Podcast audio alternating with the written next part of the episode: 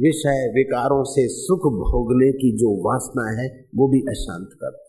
दूसरों के हक छीनने की, दूसरों को सताकर भी बड़ा बनने की जो दौड़ है, वो भी अशांति का एक कारण है। इस प्रकार चार कारण जो कल बताए थे, उन कारणों को धुंधला करते जाओ और शांति के कारणों को संवारते जाओ। तो आपका चित्त जितना शांत होगा, उतना ही श्वासोश्वास और आपकी ओरा और आभा वातावरण में कुछ न कुछ फ़र्क लाएगी। हिमालय में बर्फ़ पड़ती तो गली गूंची में और झोपड़पट्टी में भी टेम्परेचर डाउन हो जाता है। किसी किसी के घर की एसी भले टेम्परेचर डाउन कर दे, लेकिन व्यापक जब भजन कीर्तन होता है तो सब जगह थोड़ा सा अशांति का टेम्परेचर डाउन हो जाता है। शास्त्र कहते हैं सतरती जो शांति पाने के रास्ते चलते, वो तो तरते हैं, लेकिन उनके अस्तित्व के कारण वातावरण में दूसरों को भी तरने का मौका मिलता है। सतरती लोकांतार्यति सतृप्तो भवती, स अमृतो भवती। अभी डॉक्टर लीवर लिजरिया कहता है, मैडम लोंगो कहती है, मिस्टर वॉट्स कहता है कि डिस्को डांस करने से सेक्सुअल केंद्र उत्तेजित होते, जीवन शक्ति हरास होती, लेकिन भारतीय सिस्टम से कीर्तन करने से जीवन शक्ति का विकास होता है। अभी लीवर लिजरिया कहता है कि हरि शब्द उच्चारण करने से यकृत पर, किडनी पर, गुर्दों पर गर्भाशय पर अच्छी इफ़ेक्ट पड़ती है। हरि के साथ ओम जोड़ दो तो पाँचों ज्ञान इंद्रियों में सात्विकता आती राम शब्द उच्चारण करने से आंतों का जहर बाहर आ जाता है। राम शब्द उच्चारण करने से सूक्ष्म शरीर पुष्ट होता है। राम शब्द के रकार से सूर्य तत्व और मकार से चंद्र तत्व डेवलप होता है। अभी वो वैज्ञानिक ढंग से कहते हैं, वो फ़िज़िकल शरीर के ही फ़ायदे बताते हैं, लेकिन हमारे ऋषियों ने तो हज़ारों वर्ष पहले मंत्र जाप की महिमा बताई स्थूल शरीर, प्राणमय शरीर, मनोमय शरीर, विज्ञानमय शरीर, आनंदमय शरीर, इन पाँचों शरीर को पुष्टि, सात्विकता देकर अशरीरी आत्मा चैतन्य का सुख भी मंत्र जाप से प्रकट होता है, ये हमारे ऋषियों ने खोज रखा था। मंत्र जाप मम दृढ़ विश्वासा पंचम भक्ति वेद प्रकाश। श्री राम जी को बुलाया, अगस्त ऋषि ने के राम, तुम रावण से जूझने जा रहे हो। तुम्हारा बल, सामर्थ्य अपना है और उसकी आसुरी तांत्रिक शक्तियाँ अपनी उससे जूझने जाते हो तो राम, तुम आदित्य हृदय की साधना थोड़ी जान लो और उस मंत्र का थोड़ा अनुष्ठान करो। भगवान राम ने अगस्त ऋषि से आदित्य हृदय की साधना की विधि जानी और राम जी ने अपनाई सेतुबंद रामेश्वर की स्थापना भी की, दुनिया जानती। जैसे डायनामो घूमता है तो ऊर्जा बनती है, ऐसे ही दैविक मंत्र बार बार रिपीट होने से आपकी चौरासी नाड़ियों पर, छब्बीस उपतकाओं पर, पाँच शरीरों पर, सात केंद्रों पर, मन बुद्धि पर मंत्र की असर पड़ती है। शब्द की तो बड़ी भारी असर है। अंधे की औलाद, अंधी ये दो शब्द ने महाभारत का युद्ध लाकर खड़ा कर दिया अंग्रेज़, भारत छोड़ो। उस वक्त मोहनलाल ने कहा, जब लोग सोच भी नहीं सकते थे लोगों ने पागल कहने वालों ने पागल कह दिया। गाली देने वाले ने गाली दे दी, लेकिन गांधी जी लगे रहे, अंग्रेज़ भारत छोड़ो में और वही शब्द गूंजे गूंजे और अंग्रेज़ों को भारत छोड़ने के लिए मजबूर होना पड़ा। जब लौकिक शब्दों में इतनी ताकत है तो वैदिक मंत्रों में इससे बहुत ज़्यादा गजब की ताकत है। मांत्रिक शक्ति। कुछ ऐसे भी मंत्र है जो आरोग्यता प्रदायक कुछ ऐसे भी मंत्र जो विघ्न बाधाओं को भगाने वाले कांग्रेस चार हिस्सों में बांटकर कांग्रेस को तोड़ने में अंग्रेज़ सफल हो रहे थे। अधिवेशन में बड़े बुरे हाल थे। कांग्रेस का अधिवेशन अब अंग्रेज़ों की दिवाली ले आएगा। अंग्रेज़ जासूस खबर भी दे रहे थे, खुशियाँ मना रहे थे अंग्रेज़। इतने में मदन मोहन मालवे एक कमरे में चले गए, नारायण नारायण नारायण नारायण। प्रेरणा मिले। प्रेरणा मिली, गजेंद्र स्तोत्र का पाठ किया। मदन मोहन मालवे ने गांधी जी को, नेहरू को और दूसरे जो भी भारत की आज़ादी के लिए जूझ रहे थे, उनको बुलाया। और गजेंद्र स्तोत्र का पाठ करके दो शब्द कहे तो जो चार हिस्सों में बिखर रही थी, कांग्रेस एकजुट हो गए और भीड़े तो देश आज़ाद हो गए। लोग कहते हैं कि गांधी जी ने भारत को आज़ादी दिलाई, लेकिन ये भी कहना पड़ेगा कि गांधी जी को आज़ादी के लिए योग्यता किसने दी? राम नाम के मंत्र के रिपीटेशन ने और भगवत गीता ने भी तो गांधी जी को सहयोग दिया है। जयराम जी, बोलना पड़ेगा। तो यहाँ भगवान कहते हैं आपूर्य मानम अचलम प्रतिष्ठम। समुद्र महाप प्रविशंति यदवत, तद्वत कामा प्रविशंत सर्वे। स शांति मापनोती न काम कामी। जो जरा जरा चीज़ों के लिए कामनाएँ कर कर के पीछे पीछे भग रहा है और भोगा, मन की एक कमज़ोरी है। जो चीज़ मौजूद है, जो चीज़ मौजूद है, उसकी लापरवाही और ला मौजूद के लिए लालसा। सुख सुविधाएँ हैं, दो कमरे हैं, चार कमरे हैं ऐसी है, ये है, वो है। उसकी कोई महत्ता नहीं है, लेकिन ये नहीं है, वो नहीं है। ये कामना बढ़ाते बढ़ाते बढ़ाते अपने को ऐसा खो जाता है, ऐसा खो देता है, जैसे कुशवारी जाला बूंद बूंद के अपने आप में फंस जाती है। जर्मन का प्रसिद्ध कवि मिस्टर गेटे जब मरने की घड़ियाँ आई, शाकुंतल ने नाटक पढ़कर वो नाचा था। सिर पर पत्तियाँ रखकर झूमा था। समझदार था गेटे। गेटे के विरोधी गेटे की निंदा करते थे। प्रशंसकों ने कहा कि तुम इतनी बढ़िया कविता लिखी, फिर भी तुम्हारी क्रिटिसाइज करने वाले उसमें से दोष निकाल रहे गेटे ने कहा, फ़िक्र न करो। मैं टॉल्स्टॉय की एक कहानी बता देता हूँ। उसका अर्थ बताता हूँ। टॉल्स्टो ने लिखा है कि तुम्हारा फूल बराबर खिला, उसकी पहचान क्या? तुम्हारा जीवन बराबर खिला, उसकी पहचान क्या? फूल बराबर खिला है, खुशबूदार और रसमय फूल है तो उस पर मधुमक्खियों का डंक, भंवरों का डंक आना ही चाहिए। ऐसे तुम्हारा जीवन रूपी फूल खिला है तो क्रिटिसाइज का डंक खाया तो तुम्हें खुशी मनानी चाहिए, प्रसन्न रहना चाहिए, सुकड़ने की कोई ज़रूरत नहीं है।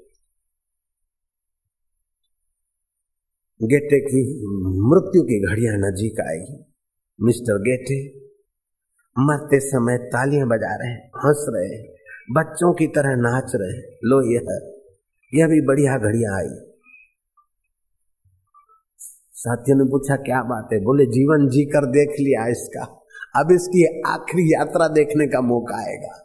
ये भी देखा, वो भी देखा, अब जिससे सारा दिखता है। उस अंतकण को भी समाप्त होते हुए देखता हूँ। जो सबको देखता है, वो देखने वाला दृष्टा अमर है। ये मरने वाला है और मैं अमर रहने वाला।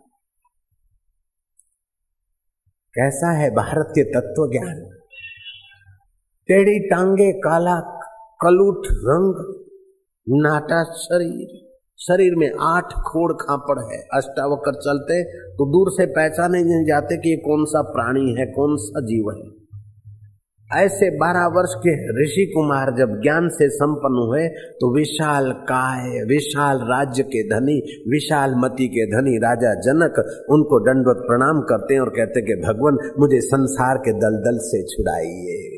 मुझे सुख दुख के थप्पेड़ों से छुड़ाइए, मुझे लाभ हानि के आकर्षणों से छुड़ाइए, मुझे जन्म मरण के चक्कर से छुड़ाइए। महाराज, जहाँ आपने विश्रांति पाई है, देव कृपा करके वहीं विश्रांति दिलाइए, रहमत कीजिए। कर्म करते करते बाहर के सुख भीतर, भरते भरते आदमी भीतर की शांति से कंगाल हो जाता है। उन कंगालों में ययाति का नाम भी आता है महाभारत। खूब राज्य था, कुछ खूब वैभव था। मानो अंदर कुछ है नहीं, बाहर से ही भरना है। ये भोगू, वो भोगू, ये मज़ा लू एक रानी दूसरी। भोगते भोगते बूढ़ा हो गया। अब अपने बुढ़ापे में वासनाएँ मौजूद है, भोग भी मौजूद है, लेकिन शरीर साथ नहीं देता। अपने बेटों को बुढ़ापा दिया और संकल्प और विधि से जवानी ली, फिर भोग भोगे। आखिर ययाति को ये सत्य प्राप्त हुआ कि बाहर के मज़े भीतर भरने से संतोष नहीं होता, अपितु भीतर का सुख बाहर बांटने से आदमी को शांति मिलती है, सुख मिलता है। ययाति को ये तथ्य महसूस हुआ। ययाति राज्य अपने बेटे को दे गया, जवानी बेटे को वापस दे गया, जंगल में गया संत को खोजकर अपने चित्त को परमात्मा शांति में लगाने की विद्या सीख लिया। और उस विद्या के बल से जब प्राण अंत हुआ तो तपस्या हुई। यह हाथी मरकर नरकों में नहीं गया, मरकर पशु नहीं हुआ, यह हाथी मरकर स्वर्ग में गया। और इंद्र के समान उसको बैठने का, इंद्र के साथ बैठने का आसन मिला। जिसने आत्म शांति पाई, वो तो तरता है, दूसरों को भी तारता है। अशांत से कुता सुखम? अशांत को सुख कहा? तो शांति के उपाय जान ले। शांति के प्रयोग जान ले, अशांति के कारण जान ले, अशांति के कारण उखाड़ उखाड़ के फेंकते जाए। शिष्य ने गुरु से पूछा कि हिंदू धर्म में ये क्या? आज फलाना व्रत है, आज तीजड़ी का व्रत है, आज जन्माष्टमी का व्रत है, आज एकादशी का व्रत है, आज पूनम का व्रत है, आज फलाना व्रत है, आज गंगा दशहरे का व्रत ये व्रत, आज ये तिथि है, आज ये पर्व है। हिंदू धर्म में ये व्रत और पर्व इतने सारे गुरु जी से क्या होता है? गुरु ने कहा, बेटा, व्रत अपने व्यक्तित्व को निखारने के लिए है और पर्व महापुरुषों से प्रेरणा पाकर अपना जीवन जीवन दाता से मिलाने के लिए है। ये भारतीय संस्कृति जानती है कि जीवन मूल्यवान है। खाना, पीना और दो चार बच्चे छोड़कर मर जाना, ये तो कुत्ते, घोड़े, गधे भी करते ये कोई बड़ी बात नहीं है। व्रत और पर्वों का उपयोग करके अपने व्यक्तित्व को निखारे और पर्वों से प्रेरणा पाकर ऐसी उन्नति का अनुभव करना है। भारतीय संस्कृति की चार स्तंभ है। चीन की दीवार मशहूर है, कोविड का पेट्रोलियम मशहूर है, अमेरिका के डॉलर मशहूर है, लेकिन भारत की संस्कृति और भारत के संत अभी भी शांति देने में विश्व में मशहूर है। नारायण हरि नारायण हरि। जैसे ययाति भोगों से उबकर फिर योग के तरफ़ चले और महान हो गए, ऐसे आंध्र प्रदेश में एक लड़का हो गया, जिसका नाम था वेमना। पंद्रह साल का बच्चा, उसका बड़ा भाई, भाभी, पिता माँ बचपन में छोड़कर स्वर्ग चली गई थी। पिता भी पंद्रह साल की उम्र में उसे अनाथ करके छोड़ के चले गए। लेकिन भाभी और भाई बड़े सज्जन थे। वे अमना को बहुत खुश रखते थे। अथा संपदा थी वेमना को खूब खुश रखने के कारण खूब पैसे देते थे। खूब खुश रखने के लिए और पैसे खूब मिलने से वेमना लोफरों का दोस्त बन गया। वे लोफर वैशा के पास वेमना को ले गए। और वेमना ने अपनी कच्ची कमर कच्ची उम्र में ही तोड़ने का कुमार्ग अपना लिया। बुद्धिमती भाभी और भाई विचार करते कि ये पढ़ता है पहले जैसा नहीं, चेहरे में पहले जैसी खुशी नहीं, शांति नहीं। सोचते थे, एक रात को वेमना ने अपनी दयालु भाभी के गहने उतारे। सोई हुई भाभी के गहने उतारे और उस वैश्या को दे आया। भाभी सुबह उठी, बुद्धिमती भाभी समझ गई कि अगर बाहर का कोई चोर होता तो सारे गहने उतारता या कुछ अंट संट होता। ये थोड़े ही गहने गए हैं, कुछ गड़बड़ है। बाकी के जो कीमती गहने थे, भाभी ने उतार कर अपनी तिजोरी में लॉक कर दिए। केवल एक मंगल सूत्र और एक अंगूठी हाथ में पहन कर रहे थे कुछ दिन बीते तो वेमना मध्य रात को भाभी के कमरे में घुसा। मंगल सूत्र उतार लिया उस वेमना ने।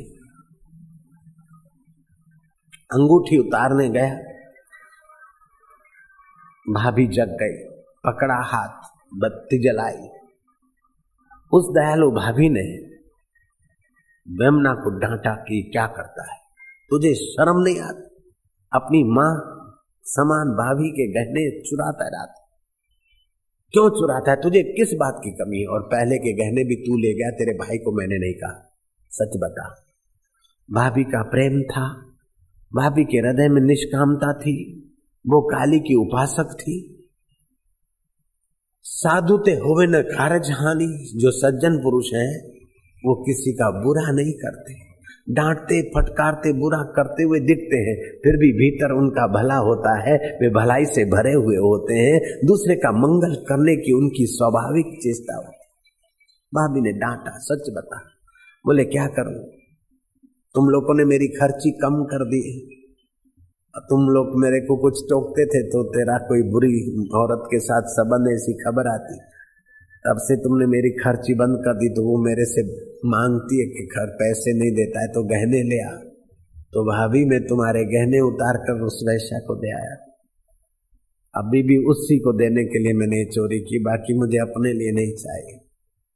भाभी का दिल भर आया। बोले, तू कितना सपूत था और ऐसा हो गया। भाभी की आँखों से करुणा के आँसू बहे। वेमना को गले लगा है, मेरे पुत्र, मेरे सपूत मैं तेरी भाभी भी हूँ, तेरी माँ भी हूँ, मैं तुझे हाथ जोड़ती हूँ, मेरे बाप। तू ये रास्ता छोड़ दे। बोले, भाभी, ये नहीं छूटेगा। बोले अच्छा मैं तुझे गहने देती हूँ, लेकिन एक बात मेरी मान। बोले, भाभी, गहने देती है? बोले हाँ। एक बात नहीं, दो बात मानूँगा। भाभी ने लाकर कीमती गहने हाथ में थमा दिए। बोले, एक बात माननी है। माँ काली साक्षी। उस वैश्या को गहने तू तब देगा, जब वो तेरे को पीठ देकर खड़ी हो, नग्न होकर। और वैसा तो निर्लज होती है, और ऐसे विकारी भोग में तो नग्न होना उन वैश्याओं के लिए तो सामान्य है। वो नग्न होकर तुझे पीठ दिखाकर खड़ी रहे, और फिर अपने दोनों हाथ जांगों से पीछे को करे। तब उनके हाथ में सारे गहने तू रख देना महाकाली की सौगन है तुझे। बोले, भाभी, इतना तो मैं ज़रूर करूँगा। दूसरी बात यह कि जब हाथ पीछे को करे, एकदम नग्न होकर, उसके हाथ में तू रखे, उसके पहले उसके गुप्त अंगों को देखना और मन को समझाना कि तू यहाँ अंधा हो रहा है। माँ काली करेगी, तेरे दिल का दिया जग जाएगा। वेमना ने गहने लिए, भाभी की शर्त याद रखी, गया मध्य रात को वैशा को, जो शर्त की थी उस तरीके से तैयार हो गई। जो वेमना ने उसके गोपनीय गंदे अंग देखे तो वेमना का दिल फटा आए मैं इन्हीं गंदगी बहाने वाले अंगों के पीछे अपना जुआनी निचोड़ रहा था और दुखी हो रहा था, अशांत हो रहा था आए माँ माँ माँ माँ मतलब काली। विवेक जगा वो गहने वैशा को दिए बिना वापस घर लौटा और भाभी के चरण पकड़ कर रोया। भाभी, ले ये गहने, अब मैं महाकाली को पाऊँगा घर से निकला, चलता चलता चलता गाँव के बाहर एकांत में काली का मंदिर था, प्रभात काल हुई। मंदिर में पहुँचा और उस मंदिर में कोई तपस्वी आता था। बहुत तपस्या कर चुका था, माँ ने स्वप्न दिया था कि मैं तुझे कल मिलूँगी, लेकिन उस तपस्वी ने स्वप्न का अनादर किया, वो तो नहीं पहुँचा, लेकिन वेमला पहुँचा था। माँ काली प्रकट हुई, बोले, जो पहुँच गया, वो जीत गया। तू कैसे इधर आ गया? बोले, माँ, बस मेरी माँ, संसार की माँ तो मर गई, मेरे शरीर की माँ तो मर गई, सच्ची माँ, मैं तेरी शरण आयु में बड़ा पात की। अपना गुनाह हृदय पूर्वक मानने से, पवित्र जगह पर अपना गुनाह मानने से, प्रायश्चित करने से, पाप जल्दी नष्ट हो जाते पवित्र जगह पर पाप करने से पाप वज्र लेप हो जाते हैं। महापुरुष देवता और तीर्थ में जितना ईमानदारी, सरलता और सज्जनता होती है, उतनी ही शांति, मधुरता और पुण्याई मिलती है। जितना कूटनीति होती है, उतना ही घाटा पड़ता है। निर्दोष वेमना ने सच्चे हृदय से माँ के चरणों का अभिषेक कर दिया अपने आँसू से। माँ तू मुझे योग की दीक्षा दे दे। माँ, वो सबसे ऊँचा आत्मज्ञान होता है। माँ, मुझे आत्मज्ञान की दीक्षा दे दे। माँ ने कृपा करके योग की दीक्षा दे दी। ऐसे ध्यान करना, ऐसे प्राणायाम करना। दीक्षा का मतलब है जो दया, करुणा, कृपा देकर दुख, दरिद्रता, पाप, ताप हर ले उसका नाम है दीक्षा। लेने वाले की श्रद्धा और देने वाले की करुणा। देने वाले, लेने वाले की पचाने की क्षमता और देने वाले की उदारता इस दो के मेल को दीक्षा बोलते दीक्षा मूलम जपम सर्वम, दीक्षा मूलम तपम सर्वम। सारे जपों का मूल दीक्षा, सारे तपस्याओं का मूल दीक्षा। आज थोड़ी बहुत स्कूली पढ़ाई पढ़कर लोग अपने को सियाणा और चतुर और विद्वान मानते, फिर सुख के लिए बेचारे चिकन पार्टी और वाइन की शरण जाते पत्नी बदलने की शरण जाते, डिस्को की शरण जाते, लेकिन दीक्षा वाला तो परमात्मा की शरण जाकर आत्म शांति पाकर सुखी हो जाता है। ऐसे लोगों को तुलसीदास ने सावधान करते हुए कहा, चतुराई चूल्हे पड़ी, चतुराई चूल्हे पड़ी पूर्व पर्यो आचार, तुलसी हरि के भजन बिन चारो वरण चमार। नानक ने कहा, बहुत सियाणप जम का भय व्यापी बहुत चतुर बनता है तो जम का भय, मृत्यु का भय पीछा नहीं छोड़ेगा। चतुराई चूल्हे पड़ी पूर्व पर्यो आचार। ये बाहर की चतुराई चूल्हे में डाल दे तो निर्दोष नारायण की शांति। वेमना उस शांति की दीक्षा पाया। वेमना ने आंध्र प्रदेश में दीक्षा काली माँ से पाकर एकांत कुटीर में थोड़ा अभ्यास किया। ज्यो ज्यो चित्त को शांति मिलती गई त्यों त्यों सामर्थ्य बढ़ता गया। चित्त की विश्रांति सामर्थ्य की जननी है। चित्त की विश्रांति सद प्रेरणा की जननी है। जब विघ्न बाधा और मुसीबत आए, अशांति आए तो खिन्न मत हो जाओ। जल पर थोड़ा रहो और एकांत में रहो। ईश्वर का आश्रय लो, ओम शांति का जप करो, थोड़ी शांति की शरण लो। सद प्रेरणा मिलेगी मुसीबत और बाधाओं से। आराम से निकलने का मार्ग खुला हो जाएगा। अशांत से कुत सुखम?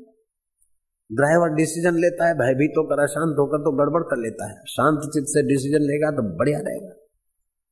जो शांत है, वो निर्भीक है। जो शांत है, उससे गलतियाँ इतनी नहीं होती जितना अशांति से गलतियाँ होती। वेमना को शांति मिली, कुछ रस मिला, सामर्थ्य आया। धीरे धीरे तत्व ज्ञान में वृद्धि हुई। वेमना, देह को मैं नहीं मानता था। और पदार्थों को मेरा नहीं मानता था। इतना तो ऊँचा आ ही गया था। मन में दुख के और सुख के प्रसंग आता था, उस मन से मिलकर अपने को दुखी सुखी होने के खरल में अपने को नहीं घोटता था। दुख और सुख को देखने की कला सीख गया था। वेमना के ऊपर माँ काली की कृपा हुई, वो ज्ञान में और योग में आगे बढ़ गया। फिर वेमना का दर्शन पाकर लोगों को शांति मिलने लगी। कुछ तो है। वेमना का देह अध्यास गल गया था। आद्य शंकराचार्य ने कहा, गलते देह अध्यासम विज्ञाते परमात्मा ने यत्र यत्र मनोजाति तत्र तत्र समादया। देह अभिमान गला था। विद ही आत्मा में आदि देविक, आदि भौतिक, आध्यात्मिक शांति के बाद परम शांति तक पहुँच गए थे। परम शांति को जो पहुँच गए, उनकी आँखों से आध्यात्मिक ओढ़ा हम लोगों को पावन करती है, परम शांति को जो पा लिए हैं, उनकी वाणी उस परमेश्वर को छू कर आती है, हमारे कान पवित्र होते और मन को कुछ तसली होती। कल बताया था मैंने कि मुरारजी भाई देसाई ने मेरा अमेरिका में प्रवचन था शिकागो में। मुरारजी भाई देसाई ने कहा कि मैं कलेक्टर से लेकर प्राइम मिनिस्टर की पोस्ट तक पहुँचा, लेकिन रमन महर्षि के चरणों में बैठने से जो शांति मिली थी, सुख मिला था, ऐसा मैंने और कभी नहीं देखा। अमेरिका का प्रेसिडेंट बड़ा कम बोला था। साथियों ने कहा कि आप दूसरी बार बिना हरीफ के चुने जाएँगे। केवल आप ओके कह दे, बाकी का हम सब कर देते हैं। मिस्टर पुलिस ने कहा आई हैव नो टाइम मैंने व्हाइट हाउस में रहकर देख लिया। ये सारा मज़ा देख लिया। मेरे पास अब टाइम गंवाने को नहीं है। मुझे पीस चाहिए अंदर का। बड़ा बुद्धिमान रहा होगा वो राष्ट्रपति। ऐसे भारत में भी कई राजा हो गए। जैसे अजनाब खंड का एक छत्र सम्राट ऋषभ देव राज्यपाठ अपने भरत को देकर चल दिए परम शांति पाने को। भरत ने भी ऐसी सुंदर व्यवस्था की अजनाब खंड की कि उसके नाम से ही इस देश का नाम भारतवर्ष पड़ा। और भरत भी सुंदर व्यवस्था करके सुयोग्य व्यक्तियों को राज देकर गंडकी नदी के किनारे परम शांति पाने को लग गए। रहुगण राजा अपना रियासत छोड़कर किसी महापुरुष की खोज में चल पड़े थे और रास्ते में जड़ भरत मिले, उनके चरणों में बैठकर उन्होंने सेवा सुसरा करके परम शांति पाई। राजा जनक ने, राजा अज ने और कई राजे, महाराजे और गृहस्थियों ने परम शांति पाई। परम शांति पाई अथवा ईश्वर को पाया, मुक्ति को पाया ये जो भी कहो, एक ही बात है, पर्यायवाची परमात्मा की प्राप्ति कह दो, परम शांति की प्राप्ति कह दो, मुक्ति की प्राप्ति कह दो, ईश्वर का अनुभव कह दो, एक ही बात है। ईश्वरो सर्वभूतानाम हृदय से अर्जुन तिष्ठती, उस हृदय स्वर में, जो हृदय में बैठा है, उस दृष्टा पुरुष में वेमना ने विश्रांति पाई। वेमना का दीदार करके लोग भागशाली हो जाते थे। ऐसे महापुरुषों को देखकर साधक बोलते हैं गुरु जी तुम तसल्ली न दो, सिर्फ़ बैठे ही रहो, महफिल का रंग बदल जाएगा, गिरता हुआ दिल भी संभल जाएगा संभल जाएगा। जो काम में, क्रोध में, चिंता में, शोक में हमारा अंतःकरण मन गिर रहा है, ऐसे महापुरुषों की हाजिरी मात्र से बुराइयों से हमारा मन गिरता नहीं, बुराइयों में गिरता नहीं, ऊँचा आता है। बोलने की आदत सुनने की आदत, खाने की आदत। लेकिन महापुरुषों के आगे बैठे दो घंटे तो ये सारी बुराइयाँ छू हो जाती। मानो अर्ध साधु तो उन महापुरुषों के सत्संग में हम बन जाते। इतनी सारी माइया है, जरा भी आवाज़ नहीं नहीं तो चार माइया चुप बैठे। राम कहो, अप्रैल फुल मनाने वाले ने कहा, कोई ना कोई बड़ा झूठ बोलो, एक से एक बढ़िया झूठ बोले लोग। लेकिन किसी के हवाले कप रखा भी नहीं। आखिर एक आदमी उठा, बोले, सर म्यूनसिपालिटी ने नया बगीचा बनाया है और नए नए बांकड़े उन बांकड़े पर चार माइया बैठी थी और आधा घंटा बैठी रही। और सर, आश्चर्य तो यह है कि वो आधा घंटा बैठी रही और आपस में चुप रही। सर ने कहा, इससे बड़ा झूठ हो नहीं सकता है। कब रखा भी तुमने जीत लिया यार? माइया और चुप बैठे। और वही माइया सत्संग में इतनी सारी माइया, महानगर की देवियाँ चुप बैठी। तुम तसल्ली न दो, सिर्फ़ बैठे ही रहो गुरुजी। महफिल का रंग बदल जाएगा, गिरता हुआ दिल भी संभल जाएगा संभल जाएगा। वेमना, ऐसा आत्म शांति का धनी हो गया कि आंध्र प्रदेश में वेमना महाराज की जय, वेमना महाराज की जय, वेमना प्रभु की जय। भीड़ भाड़ बढ़ गई। कभी कभार मेरे गुरुदेव भी भीड़ भाड़ से बचने के लिए एकांत में चले जाते, हम भी कभी कभार लोक संपर्क से बचने के लिए अलग एकांत में चले जाते आनंदमयी माँ भी चली जाती थी। नेहरू जी आनंदमयी माँ के चरणों में बैठकर रुद्राक्ष की माला घुमाते, वो मेरे पास फ़ोटो इंदिरा जी भी जाती थी। वे भागशाली लोग रहे होंगे जिन्हों को महापुरुष के चरणों में जाकर बैठने की बुद्धि मिलती। है बड़े वे भागशाली अति पापी आदमी संत के पास जा नहीं सकता, तुलसीदास कहते हैं। तुलसी पूर्व के पाप से हरि चर्चा न सुहाय क्लब में तो जाएगा इधर उधर तो जाएगा, अतिथि विशेष हो गया, जहाँ ईगो बढ़ेगा, उधर तो जाएगा, लेकिन जहाँ ईगो विसर्जित होकर पुण्य बढ़ेगा, वहाँ पापी आदमी नहीं जा सकता है। अगर गया तो फिर वो पाप रह नहीं सकता है। कुछ न कुछ कोई पुण्य है, तभी संत के द्वार पर बैठ सकता है, नहीं तो बैठना भी साधारण बात नहीं। वेमना के द्वार पर अच्छे अच्छे लोग आने लगे बड़े बड़े लोग भी आने लगे। आम आदमी भी आने लगे, वेमना उब गए। एक बार अपनी कुटिया जो आश्रम के रूप में बदल गई थी, वो उसको छोड़कर वेमना चल दिए। चलते चलते किसी गाँव में पहुँचे। रात हो गई। किसी ब्राह्मण को कहा, भाई, मेरे को रहने दे। अनजान, वहाँ तो अनजान होकर गए। ब्राह्मण ने पहले तो हाना कानी की, रोटी तो खिला दी। अब अनजान बाबा है, क्या पता? बोले, तेरा कुछ नहीं ले जाऊँगा, खाली खटिया दे दे बस। खटिया क्या बिस्तर बिस्तर लगा के ब्राह्मण ने दिया। लेकिन ब्राह्मण को शंका थी और सुख भी कर रहा था कि बाबा का कुछ दिखता नहीं, कोई ठिकाना। सुबह हुआ। लोग बोलते हैं कि साधु ब्रह्म मुहूर्त में जागते हैं, लेकिन सही हकीकत यह कि साधु जब जागते तभी ब्रह्म मुहूर्त माना जाता है।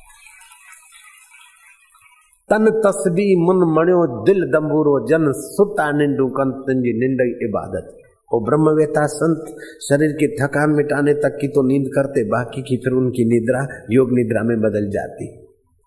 तो वेमना अपना प्रभात को जगे थोड़ा सा फिर करवट लेकर थोड़ा सा शरीर को खींच खांच के ढीला छोड़कर श्वास और श्वास में अपनी आत्ममस्ती में। वो ब्राह्मण चिड़ रहा है कि हम तो उठ गए, ये अभी तक सोया ही कैसा बाबा ऐसा बाबा वैसा। वो इमली खा रहा सूर्य उदय हुआ।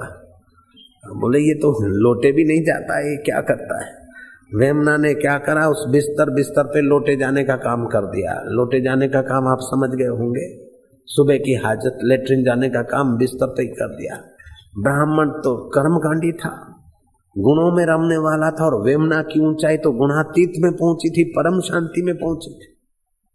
ओ वेमना को कुछ का कुछ बोलने लगा। वेमना ने अपने योग शक्ति का उपयोग करके दृष्टिपात किया तो वो जो मसाला था वो सुवर्ण रूप में बदल गया। ब्राह्मण बोलता है महाराज, आप इधर ही रहो और खटिया पर ही रोज करो। कोई फ़र्क नहीं पड़ता। योग समान, बल नहीं, सांख्य समान, ज्ञान नहीं। जितनी जितनी परम शांति, अधिक उतना उतना प्रकृति नियम बदलने को तैयार हो जाती। रामकृष्ण ने कहा कि तुम परम शांति पालो, परमेश्वर को तो प्रकृति तुम्हारे अनुरूप करना चाहो तो हो जाएगी। शिष्य ने पूछा तो गुरुदेव, क्या एक गुलाब के पौधे को, क्या सफ़ेद फूल लग सकते हैं? ठाकुर मुस्कुराए। बोले, राजा के कहने से दासी सब कुछ कर सकती है ना? उसकी जितनी भी क्षमताएँ हैं ऐसे ही आत्मा में टिक कर संकल्प करो तो हो सकता है। बोले, गुरुजी, सफ़ेद पुष्प लग सकते हैं, गुलाब के पौधे को, ये भी हो सकता है। बोले हाँ। सुबह को माथुर बाबू और दूसरे कुछ आए भक्त, देखा कि ठाकुर के कमरे के बाहर जो गमला था, जिसमें गुलाब के फूल खिले थे, उसको सफ़ेद गुलाब कैसे आ गए? महाराज जी कैसे बोले, तुम्हारे कल के प्रश्न का उत्तर है महापुरुष चमत्कार करते नहीं, लेकिन तुम्हारी आस्था बढ़ाने के लिए कभी उनके हृदय में स्पूर्णा हो जाता है। आगे की बात करो। राजगोपालाचार्य 1956 में अकाल पड़ा था मद्रास में। आप लोग नाम तो सुने हुए चीफ मिनिस्टर थे, राजगोपालाचार्य। अकाल पड़ा और प्रार्थना करते करते द्रवीभूत हुए। लोग बोलने लगे कि ये प्रार्थना करने से, सामूहिक प्रार्थना की चीफ मिनिस्टर ने क्या बरसात हो सकती है? अब तो मौसम चली गई, रेड स्टोन लेक सूख गए, अब क्या बरसात होगी लेकिन प्रार्थना करते करते, जब आपके वचन और हृदय एक हो जाता है तो अनजाने में उस परम शांति में आपकी क्षण भर की स्थिति प्रकृति में चमत्कार कर देती है। रात को दो बजे बड़ी बड़ी बूंदों से, ऐसा बरसा ऐसा बरसा महाराज, सुबह होते होते रेड स्टोन लेक छलो छल फिर भी बरसा बरसा बरसा, ऐसा बरसा कि महा, महानगर मद्रास में 1956 में सरकार को काले कलूट डामर के सड़कों पर नावें चलनी पड़ी ऐसा बरसा।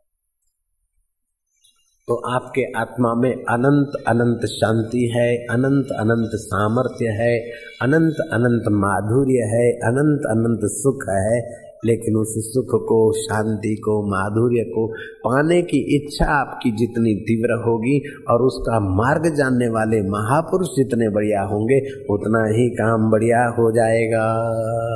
हरि ओ।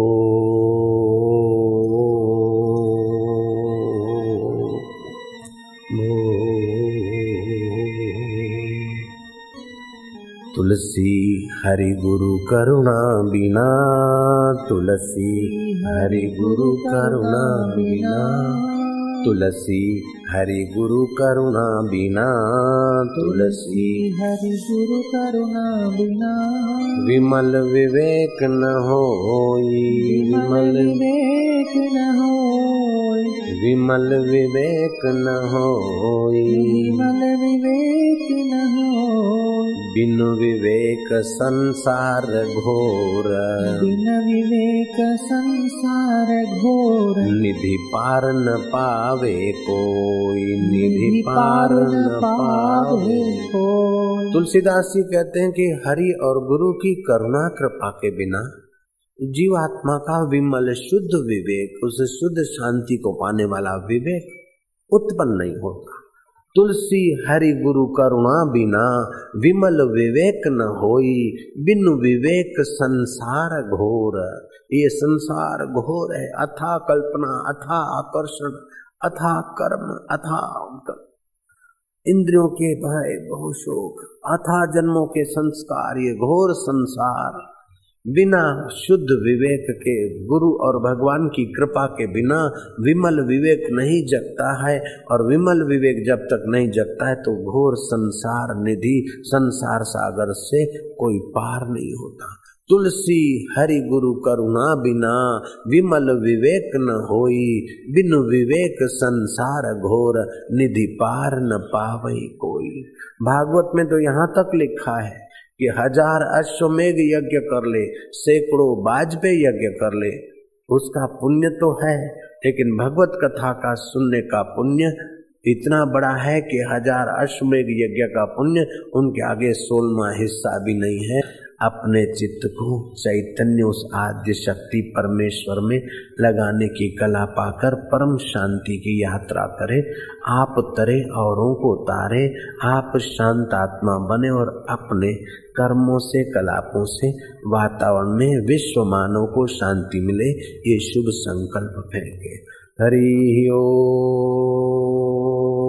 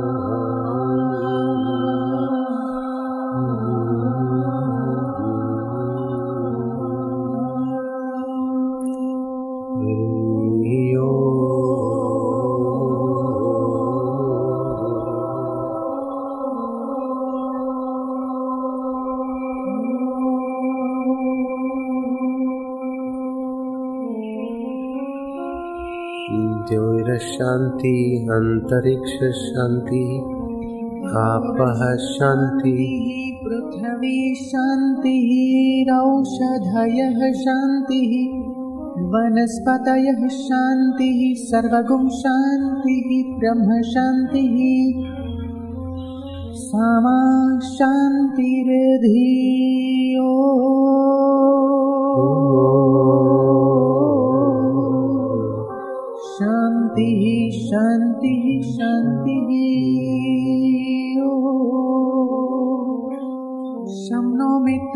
शं वरुणः शं नो विष्णुरुरुक्रमः शं नो वायो।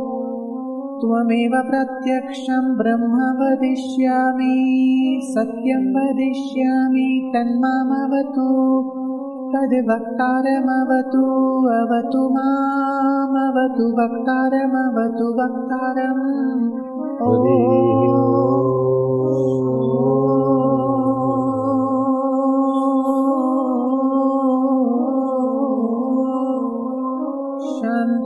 शान्तिः ही शांति विश्वानि देव सवितदुरितादिपरासुव यद्भद्रं तन्न आसुव। ओ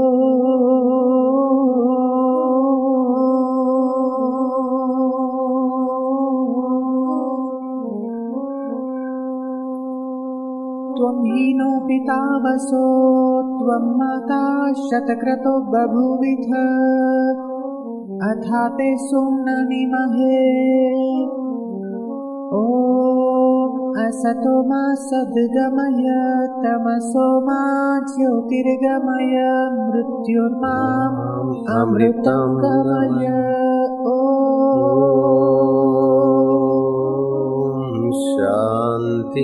शांति शांति शांति। दुर्जनो सज्जनो भूया दुर्जनो सज्जनो सज्जनों सज्जनो मापनुया सज्जनो शान्तिमाप्नुयात्। शान्तो मुच्यत बन्धेभ्यो। शान्तो मुच्येत बन्धेभ्यो। मुक्तस्य अन्यविमोच्यते मुक्तस्य अन्यविमोचये। दुर्जन सज्जन हो। सज्जनों को शांति मिले। शांत आत्मा मुक्त बंधन हो। मुक्त आत्मा हो। और जो मुक्त आत्मा है, वे दूसरों को शांति और मुक्ति का दान करते रहे। हे परमेश्वर, विश्व में ऐसी ही प्रसादी आपकी मिलती रहे विश्व मानव को। हरी ओ।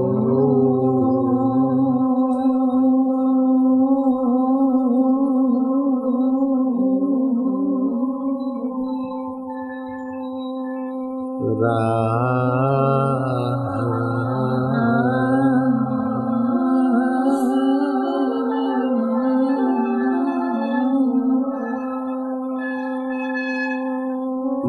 शांति परमेश्वरी शांति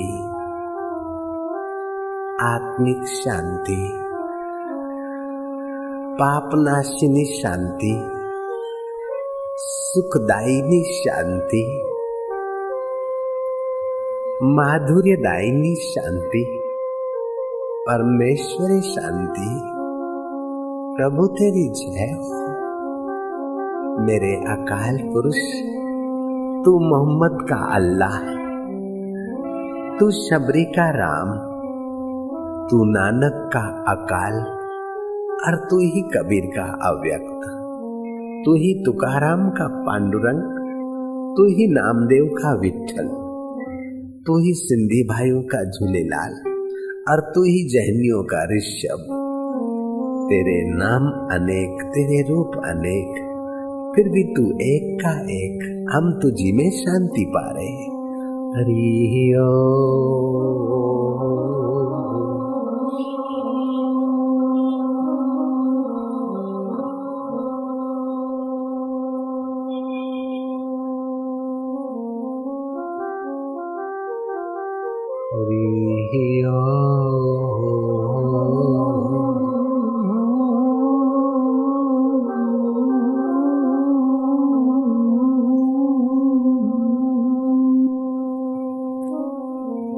शास्त्र कहता है निश्वास का कोई विश्वास नहीं।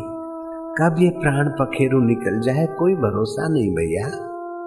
इसलिए बाल्यकाल से ही हरि नाम का आश्रय लेकर अपने पाप, ताप, अशांति और कष्टों को लेना चाहिए। निश्वास नहीं विश्वास कदा रुद्धोर भविष्य कीर्तनीयं मतो बाल्यात् हरेणामेव केवलं हरि ओ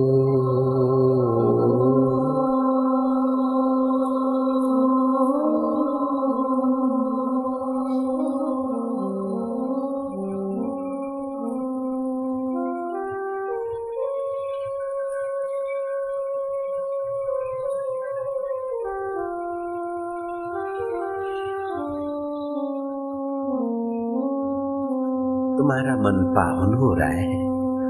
तुम किसके लिए बैठे हो वो जानता है। तुम किसका सुमरण कर रहे हो वो जानता है। हरि ओ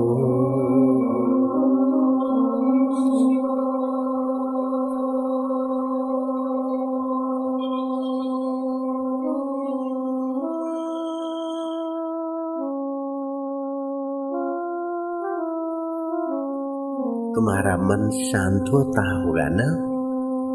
तुम्हारे रक्त के कण पावन हो रहे ना? तुम्हारी बुद्धि उस बुद्धिदाता में पवित्र हो रही है ना? तुम्हारा मैं उस परमेश्वर की मैं में डूब तो रहा है ना? नहीं डूब रहा है तो उसे प्रार्थना करो, उसे प्यार करो और अपने अहम को उसके माधुर्य में विश्रांति दिलाओ। राम